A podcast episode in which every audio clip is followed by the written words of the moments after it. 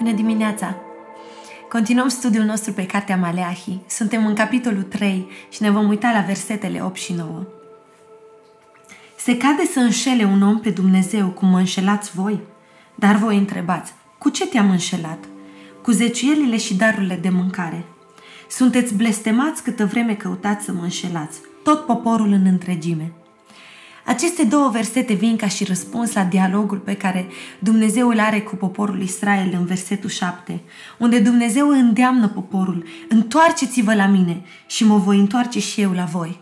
Și poporul vine și îl întreabă pe Dumnezeu, în ce trebuie să ne întoarcem? Acum, la această întrebare, în ce trebuie să ne întoarcem, Dumnezeu ar fi putut răspunde cu o sumedenie de lucruri.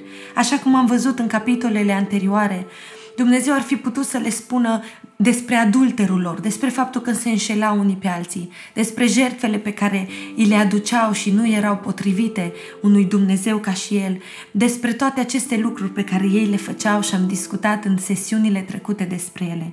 Dar Dumnezeu vine să le aducă la cunoștință un lucru nou pe care ei poate nu erau conștienți că îl fac, dar acest lucru întrista inima lui și atrăgea blestemul peste ei.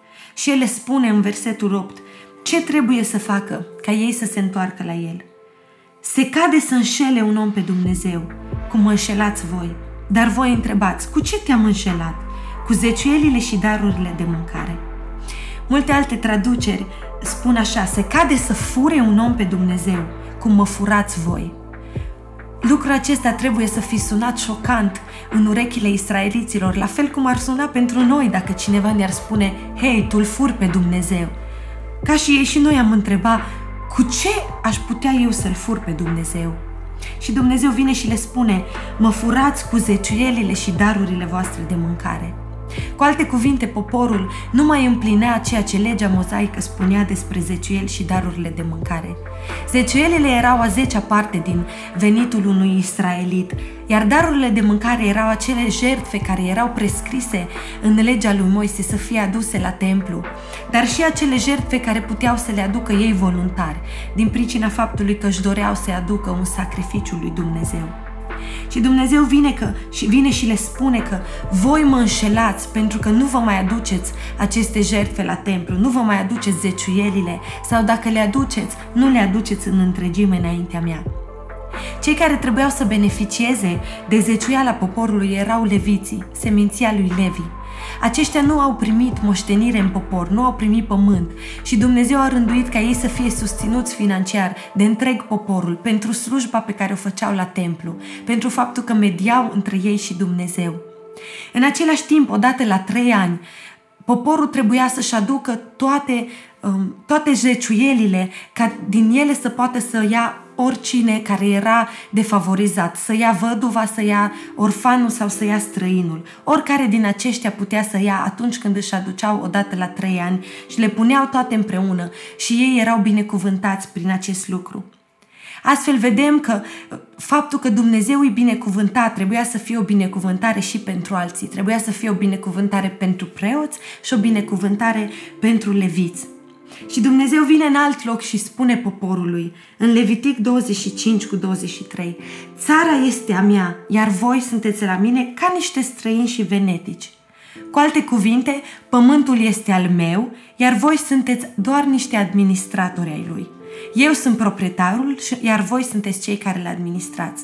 Acum când proprietarul spune 10% din profitul pământului, vreau să mi-l dai mie, un administrator bun va da proprietarului ceea ce a cerut.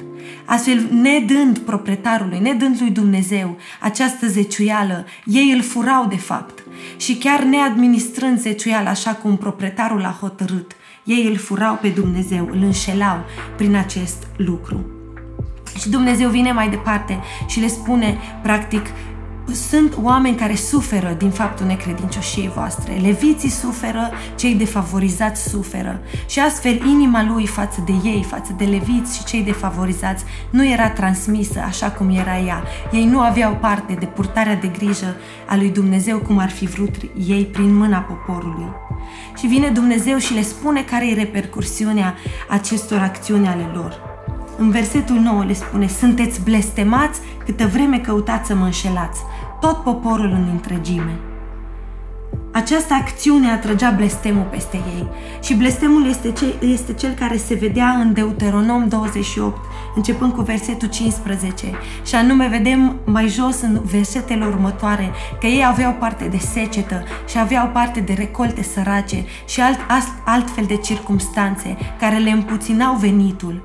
În loc ca ținând zeciuielile, ținându-și darurile, ei să se îmbogățească, nu-și dădeau seama că, de fapt, jefuindu-L pe Dumnezeu, înșelându-L pe Dumnezeu, ei nu aveau parte de mai mult, ci de mai puțin, pentru că stăpânul pământului, cel care spunea câtă recoltă să dea pământul, nu lăsa să fie belșug din pricina faptului că însăși decizia lor de a-L înșela atrăgea blestem peste ei. Și aici el vine și spune că tot poporul în întregime era blestemat. Cu alte cuvinte, aceasta nu era o practică la care doar câțiva uh, se angrenau, ci mulți din popor făceau acest lucru, adică îl înșelau pe Dumnezeu. Și el vine să-i facă conștienți de faptul că el este atent chiar și la acest domeniu al, vieț- al vieților lor. Că el le-a dat aceste legi pentru că prin ele el poartă de grijă și altora și în același timp prin ele vrea să-i învețe că el este domn al pământului, că ei depinde el în recoltele lor. Venitul poate să fie ceva seducător, poate să fie ceva ce fură inima, dar recunoscând că au toate lucrurile de la Dumnezeu prin faptul că își dădeau zeciuielile și se aduceau darurile, inimile lor ar fi fost păzite de a fi lipite de finanțe, de bani, de a fi lipite de pământul pe care îl au și ei și-ar fi putut menține această recunoaștere a faptului că ei sunt doar niște străini pe pământul lui Dumnezeu și că El este stăpânul lor.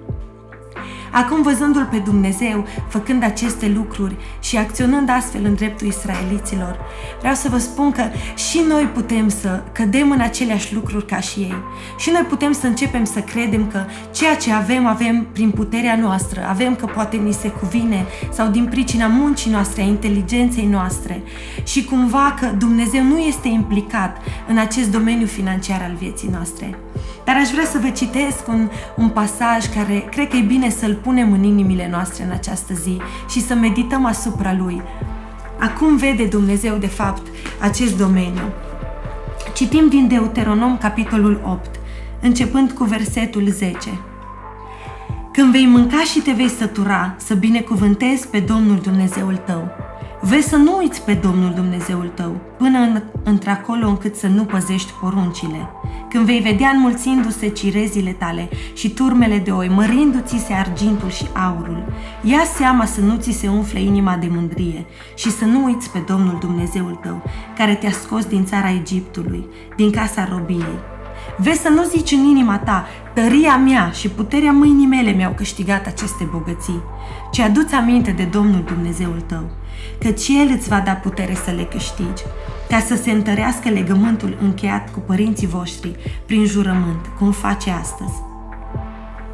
Asta era un lucru care erau tentați israeliții să-l zică în inimile lor. Tăria și puterea mâinii mele mi-au câștigat aceste bogății. Și poate fi un lucru care, fără să ne dăm seama, și noi să-l spunem. Dar astăzi vreau să vă încurajez să privim la acest Dumnezeu și să realizăm și să recunoaștem că El este Cel din care vin toate lucrurile bune pe care le avem.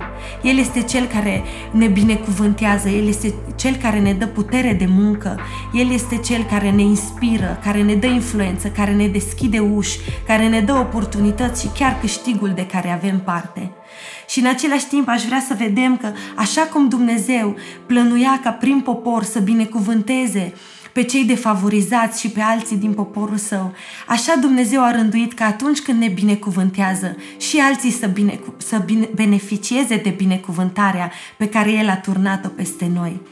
Și astăzi vreau să vă încurajez să luăm bine seama la acest pasaj și la un verset care spune Al Domnului este pământul, cu tot ce este pe el lumea și cei ce o locuiesc. Adică noi suntem ai Lui împreună cu tot ce avem și noi împreună cu tot ce avem suntem meniți să-i aducem Lui glorie.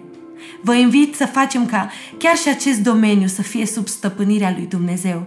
Ca El să fie parte la felul în care ne împărțim banii, la felul în care îi administrăm, să începem să conversăm cu Dumnezeu despre lucrurile astea și să-i lăsăm Lui acces să direcționeze când vrea să binecuvânteze pe cineva, când vrea să binecuvânteze o lucrare, să ne facă părtași, la susține pe alții, să-L lăsăm să ne direcționeze prin Duhul Său cel Sfânt. Astfel vom avea parte de experiențe glorioase cu El. Îl vom putea reprezenta pe Dumnezeul care poartă de grijă, pe Cel căruia îi pasă și de alții. Vă încurajez să începem să ne rugăm, Doamne, dă-mi ca să dau, binecuvântează-mă ca să binecuvântez. Dumnezeu a rânduit ca noi să fim o binecuvântare unul pentru altul în poporul său. Și mă rog ca niciunul dintre noi să nu avem inima lipită de bani, să nu iubim lumea și lucrurile din ea, ci să-L recunoaștem pe Dumnezeu prin dărniciile noastre, să-L recunoaștem prin binefacerile noastre ca Cel ce este stăpân peste tot ce avem. Doamne, astăzi vrem să stăm înaintea Ta și să recunoaștem că tot ce avem, avem de la Tine și Tu ești vrednic să fii glorificat prin fiecare domeniu al vieților noastre. Vrem să te implicăm în tot ce facem. Vrem, Doamne, să poți să ai un cuvânt de spus în orice lucru pe care îl avem. De aceea, Doamne, te rugăm să, în cazul în care inimile noastre s-au lipit de ce nu trebuie, s-au lipit poate chiar de bani sau găsești lăcomie în inimile noastre, vino, curățește-ne și dezlipește-ne inimile de așa ceva și, în schimb, fă-ne oameni care suntem darnici, Fă-ne oamenii ai binecuvântării. Doamne, prin noi arată-te ca Jehova Ire pentru mulți și îți mulțumim că Tu ești Cel ce ne poartă de grijă, că Tu ne dai puterea chiar și să muncim și Tu ne binecuvântezi în fiecare domeniu al vieții noastre. În numele Lui Isus. Amin.